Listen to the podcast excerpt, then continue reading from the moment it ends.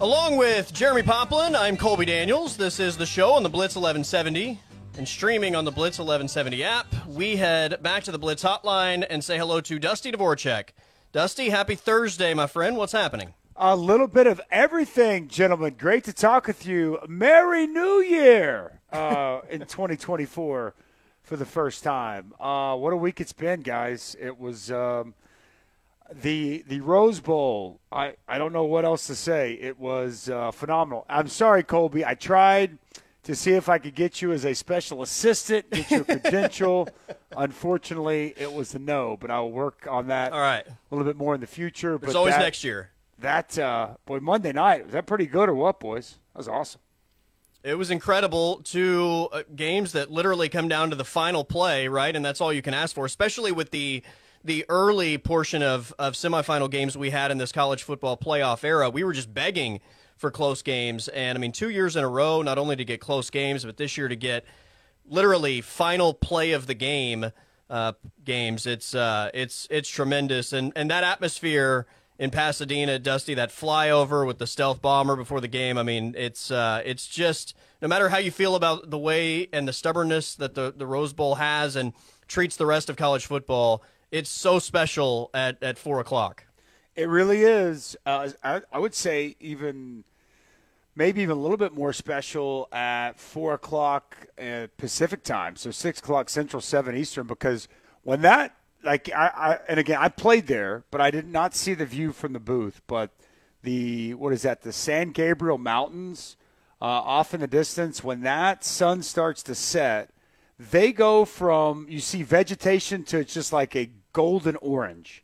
It is like nothing I've ever seen before. Like like a, you're looking at a painting as a backdrop, uh, and and the football, yeah, it was it was pretty good too. So that was tremendous. I uh, signed me up. I've said this for a couple years now, but I, I feel it even more so. Uh, I would be more than happy to make the Rose Bowl the site for the national championship in college football every year. Like I kind of like the road to Omaha, I like the road to Oklahoma City, and and I, I know it's not going to happen because they're going to sell that baby and it's going to be like the Super Bowl and they're going to it's about money and there's going to be a lot of money that comes with a different venue. But uh, as we're losing tradition in college football, it feels like by the day, definitely by the year. They've been playing that Rose Bowl. It started in 1902. It's the oldest active bowl game or college football game we have. And uh, as, as magical as that place is, majestic, I think is, is the proper word. Uh, sign me up for one that would love to see um, a national championship played there every year. I know it's pie in the sky, but and on I'm a def- Saturday for crying out loud. and on a Saturday, Well, yes, that's, sir. That's what I was getting ready to ask. So, would that mean that you're in favor then, Dusty, of moving up the the rounds of playoffs to earlier in December, so we could actually have this thing maybe even take place on a January 1st at the Rose Bowl at the exact same time? I mean, I'd be okay with that. I don't know if that happens. I would be okay also with if you want to have the Rose Bowl uh, and then have the national championship game there or something. I'd be fine with that too. I mean, yeah, if there's a way to make the calendar work, I'm all about that pop. Like, I just think that we're only seeing this thing getting pushed back further. So, uh, Yes. you know, I mean, Unfortunately, yeah. like the 20th of next year. That's exactly right. So I don't know how we, we unwind that or bring it back, but it's a that is a special special place. And man, the um, the games themselves, both those games, just they lived up to all the hype. We we thought we'd have competitive matchups, and boy, that was an understatement. Both those games, like you said, Colby, final play. Uh, as college football fans, sports fans in general, we really can't ask for anything more than that. There's no doubt. Uh, I think we'll probably spend some of tomorrow's time, Dusty, talking about that matchup and, and then again on Monday. But we've had a lot of breaking news here in the state of Oklahoma Yes. this afternoon. And I, I got to start with your thoughts on uh, Oklahoma and Ted Roof uh, mutually parting ways as, as Ted Roof had the, that label defensive coordinator. not surprised. Um, you know, this was this is a guy that was handpicked by Coach Venables to come back to come with him here from from Clemson, and you know, I, I have I have not talked to Coach V, but I you know I, I sit you know today, I- but I I kind of thought there was a possibility this could happen. You know, the one thing, and just in, in full transparency, you know, I thought there were strides by the defense this year, but Still uh, a lot to be desired. But, you know, Coach Venables took a bigger role as a defensive, you know, basically the linebackers coach, defensive coordinator. I mean, he's pretty pretty open about that all season. So, um, you know, I, I like if you make this move, are you going to bring in somebody who's going to do even less? Are you going to relinquish some of that? Like, you know, like I'm, I'm trying to, I'm trying to figure out where I think they're going to actually go. Um, and I'm just, I, I'm not 100% sure. Do you, do you promote Brandon Hall from within, uh, who's somebody who's been with Coach Venables for since I was in school? Uh, obviously, they had a, a, split whenever he goes to Clemson, but I know that those two trust, you know, Coach Venables trusts Coach Hall immensely. Uh, do you go outside? Uh, you know, there's, I think Coach Valai and Jim Leonhard, uh, they, they go way back. Do, do, you do you bring in somebody like that? I got, I honestly, I consider and tell you without without lying, I, I don't know exactly which direction they go. But knowing Coach Venables, I, I just I have a hard time believing he's going to bring in a defensive coordinator that's going to want to do things their way. Uh, I think that he's going to want things done his way, and I think it's going to be very, very difficult for him to relinquish any of that control. So, um, but but again, I think that you've got to tweak, you've got to do something because for a second straight year, you're just not getting the results you would hope to see on the defensive side of the ball. Well, that was my question about relinquishing some of that. Uh, if he has that within him, and do, during this period, we've talked about you know the open week where you self scout. Um, have there been those moments where he feels like that he has to? And you know, Gundy has talked openly about that that he didn't kind of learn that lesson until year seven or eight as a head coach to l- legitimately become a CEO of the program. He felt like he was trying to do too much at that time. Maybe that's not where Venables is at. But Dusty, does he have that within him, or is is he someone that has to have it his his way? I mean, we don't know yet, right? Yeah, it's only year three. That's I mean, true. We just finished year two. Uh, it's hard for me to think about him allowing somebody to come in and run his defense. You know, like I just, I, I and I'm and, and I like Coach Roof. Uh, he's a good guy. I got to know him really well, but I mean, it, it also my take from from when they first hired him, and definitely seeing from the inside was he was a guy that wasn't going to push back when Coach Venables, you know, wanted to insert himself whether that's in linebacker drills, uh, whether that's you know in the meeting room, whether that's on the practice field. I mean, Coach Venables was a scout team quarterback, right? I mean, like he's coaching everybody and he's playing scout team quarterback. Like I, he is a a very detailed guy, and he he wants he's going to want to run things his way and but what I don't know, and it's so hard to, to determine ultimately, like, this is all new for him. You know, like, he was a defensive coordinator for a long, long time. What, over two decades? He was a defensive coordinator, at least co defensive coordinator going back to 1999.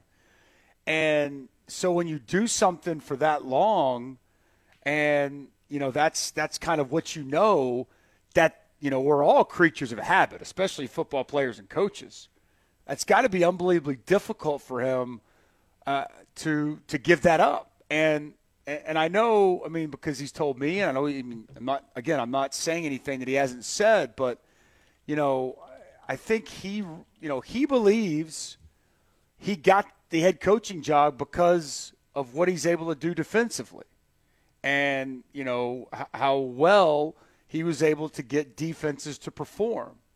And I think that in his mind, he believes that why would I give that up? You know, why why wouldn't I've got I've got this, you know, this ability. I've got this uh, I've got this skill set.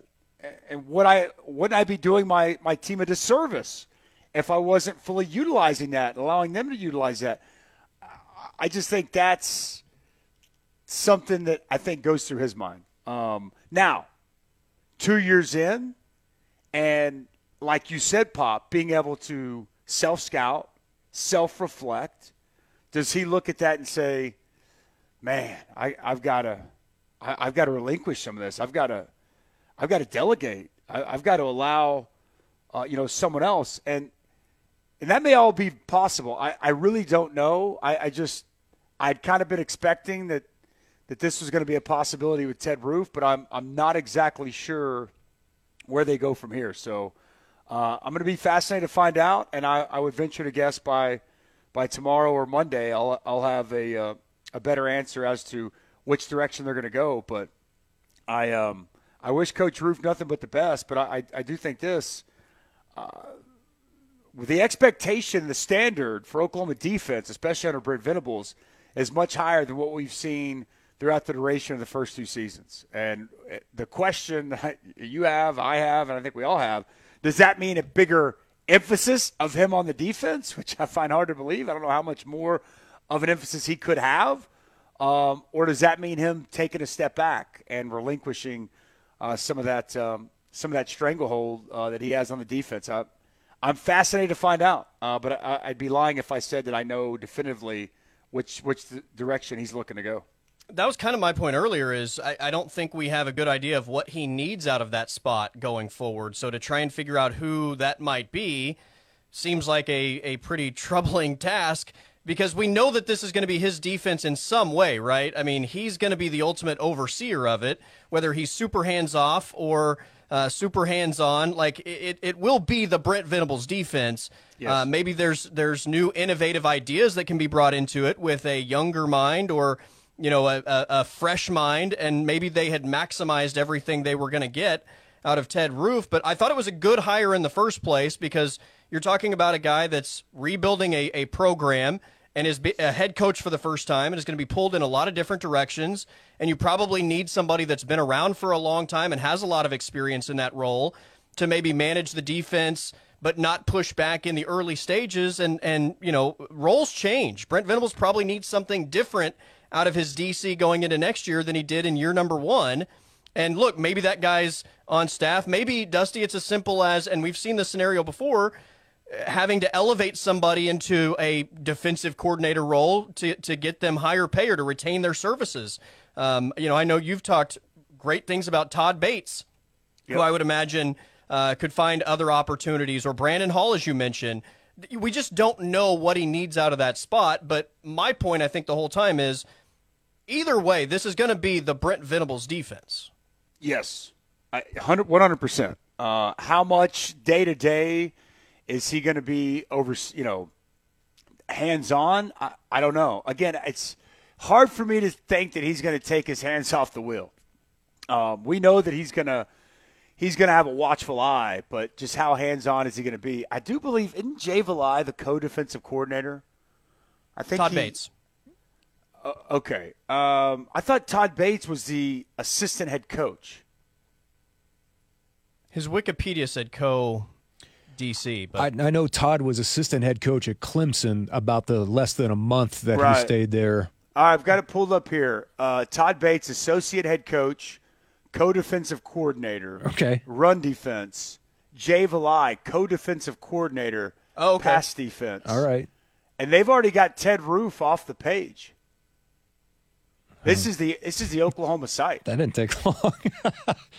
yeah. Ted Roof isn't there, and it's got again, I'm not saying this is what they're doing moving forward, but that's that's what they currently have up uh, as we sit here and we're talking right now. Nobody obviously is the linebackers coach, so I, you know, I don't know. Was that? I don't think that was Jay Valai's position previously. Not that I remember. Interesting. Maybe maybe they've already made this move, guys. Well, I mean that that's the other point that we were talking about earlier too was it's nice to have people um, like in terms of quality depth on your staff like they did from the analyst positions on the offensive side to have people there that you know have the ability uh, and that have proven it at other steps along the way because uh, not everyone has the ability to promote within to uh, positions like this. And Oklahoma and, and Venables has put himself at least in a position to have some pretty good options if that's the way that he wants to go. He does, uh, and and obviously we know uh, one one guy that's not going to be there is Matt Wells, as he was named the co-offensive coordinator, quarterbacks that's coach awesome. in Manhattan today. Yeah. I'm really happy for for Coach Wells. Uh, yeah, this is this is interesting, uh, especially now as I'm looking at it and to see Jay Valai's – uh, you know, that already be like if you've if you've already given him given him that uh, that title, you take that away. You know, like yeah. can you bring in a third defensive coordinator? I, I, that's interesting. It almost it almost tells me that that they are going to promote from within. Uh, maybe just bring in uh, a linebackers coach. Which, if if that's the case, I I I think I don't think Coach Venable is going to take much of a step back and having you know his his imprint, his impact, his hands firmly on the wheel of this defense. So, but I again, I don't want to overly speculate, but that is very very interesting. As I pulled up the uh, the Oklahoma website, uh, Ted Roof gone and Jay Valai with the uh, co-defensive coordinator title that uh, I don't I do not think that I've seen previously. Call me crazy, but going into year one facing SEC competition, for Brent Venables to take a step back from the defense, ain't no way. Just ain't no way. It just Ain't the math no doesn't math in that situation. The math doesn't math. Uh, that's that's exactly right. Um, he again, I, I I just and I don't know. Again, I don't want to overly speculate. I know that Jim Leonhard's out there.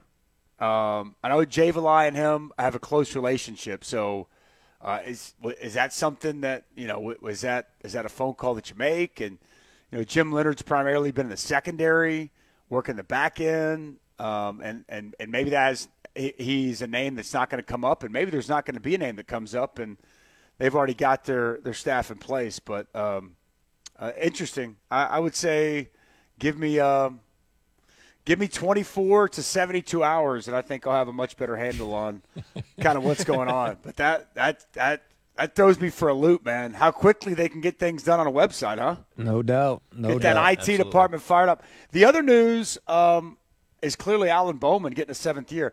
I was talking about when this news came down. I was on Sirius XM Big 12 Radio hosting. I don't think that there is a team in the country that has had more good news come their way on their own roster than Mike Gundy in Oklahoma State. I'm like, I'm serious.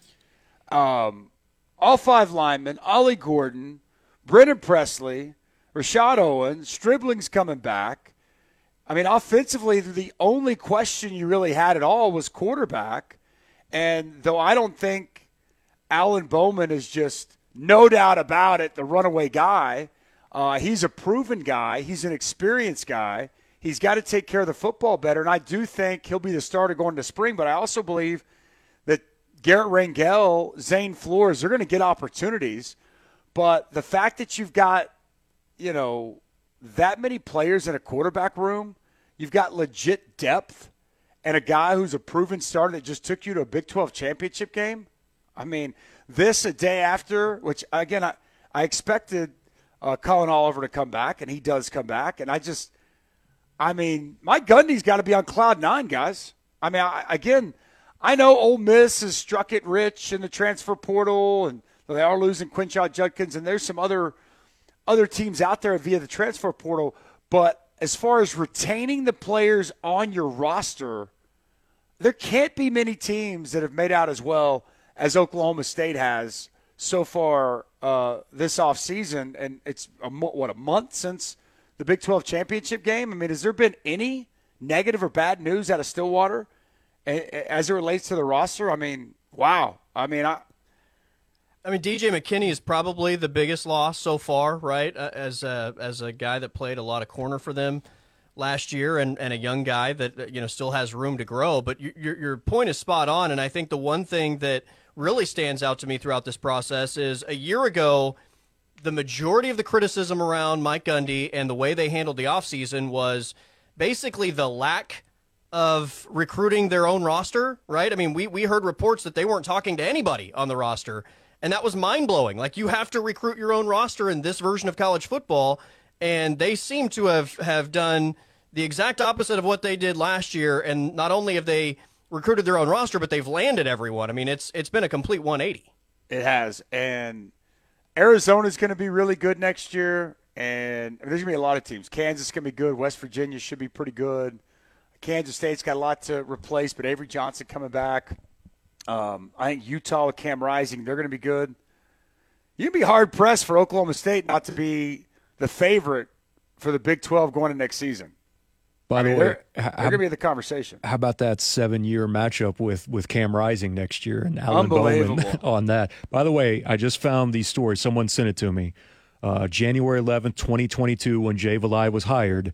Uh, Valai was hired as the Sooners' new co-defensive coordinator Yeah. with pass defense. Yeah, So- I, th- I Okay, so they had three last year then. yeah. I, I thought I thought that's what was um, I thought that he had been tabbed that. And again, some of that guys, you know, it's the title and, structure. and Yeah. you get paid differently. So um, yeah, this is it's going to be fascinating to see exactly what happens. I don't think I'd be surprised if Coach Bates called it. Um, if I if I'm just being honest, like that that would surprise me. Um, Jay Valai, I don't know. I mean, I I'm as intrigued as you guys right now. I'm gonna I'm gonna work the phones a little bit and see if I can't uh, come up with something. But uh, it'll it'll be fascinating. A lot of co-coordinators in Norman right now, boys. No doubt. And then uh, the other one that just came down while you were on, uh, Will Howard to Ohio State confirmed. Yes, it kind of saw that coming. Um, you know, I, I talked to Pete Thamel on Monday at the Rose Bowl, and he kind of said this is probably going to happen. Uh, Pete's typically 100% spot on. What's fascinating about that is I did the Cotton Bowl last Friday night, and when we met with the coaching staff a week ago last Thursday, Ryan Day was adamant, we're not getting the portal. Well, I guess with Devin Brown tweaking his ankle and even not looking good when he was in, and seeing Lincoln Kienholz, and you've got a, a, a talented young quarterback in Air Noland coming in, but I thought it was very clear watching that game. They need help at quarterback, and I could just tell you, as stressed as Ryan Day was, which I mean, he was stressed in the meeting and just in general. I I didn't think there was any way that he was going to be willing to have some growing pains with a young quarterback. So I, I actually think it, it makes a lot of sense uh, for for them to go after Will Howard, and I, I think it'll be interesting how Ryan Day kind of adjusts his offense a little bit to the skill set of Will Howard. You know, it's interesting because he had the terrible night in Stillwater, a couple of just bad picks, but he had 33 touchdowns this year and didn't even play in a bowl game.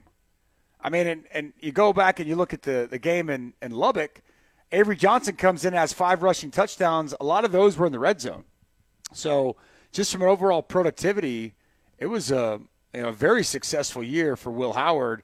And that's on the hills of the latter half of the season, him leading his team to a Big 12 championship. So he's a great guy. Uh, he's got, you know, he's 6'5, 240 plus, uh, good mobility, and he's he's just kind of improved as a passer, though there's still some inconsistency in there. But I, I, I think without question, Will Howard is a big upgrade to any quarterback they currently have on that roster ready to lead the Buckeyes next season. I know we'll spend more time talking about it tomorrow, but the matchup in general, I think, is just incredibly intriguing with Michigan and Washington. A hundred percent, dude. I mean, it's Michigan's freaking good. Michael Penix is ridiculous what he did the other night. I, I look at it as it's I, Michigan is, and I felt this way when I started watching the film. Like I, it's why you know I don't like to pick the games that I'm doing, but I, I picked Michigan before the season to win the national championship, and then when the when the matchups came out, I was like, I think Alabama's going to get them. Then I started watching film of Michigan. I was like, man, Michigan's better. Like Michigan is really, really good. And it's funny, they're the best blocking and tackling team I've seen on film all year. It's amazing what fundamentals do, right?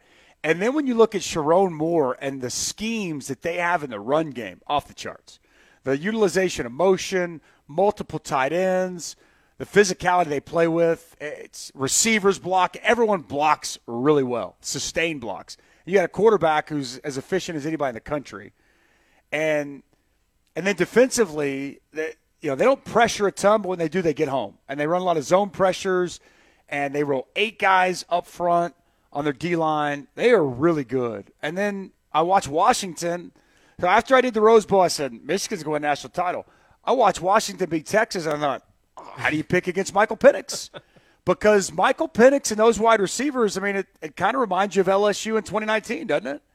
Just with Absolutely. with how lethal they are, and even when you pressure Penix, at least the other night, and his sack rate's as low as anybody in the Power Five, I mean, they got a great offensive line. I think Dillon Johnson's health is a big ish, is a big question mark. But man, after Michael Penix threw the ball the way that he did the other night, and Rome Odunze, Polk, those guys. I mean, how do you pick against them? I even Westover, the tight end. I thought he was great the other night catching the football. That's gonna be a great matchup, man. I I can't wait for Monday night. It's gonna be awesome. It's gonna I, be a lot of fun. I've gone back and forth uh, on who I'm taking. I, I, I think at the end of the day, it's going to be hard for me to go against blocking and tackling. Like those things still win, which warms my heart, but it's going to be fun for sure. We'll talk more about it tomorrow, Dusty, as well as uh, our Dallas Cowboys trying to uh, finish this bad boy off. But uh, we've got to run. We're up against it. Uh, catch up tomorrow. See you, boys. That is Dusty Dvoracek joining us via the Blitz Hotline. I'm Colby Daniels along with Jeremy Poplin. We'll take a timeout and wrap up the show next here on the Blitz 1170 and streaming on the Blitz 1170 app.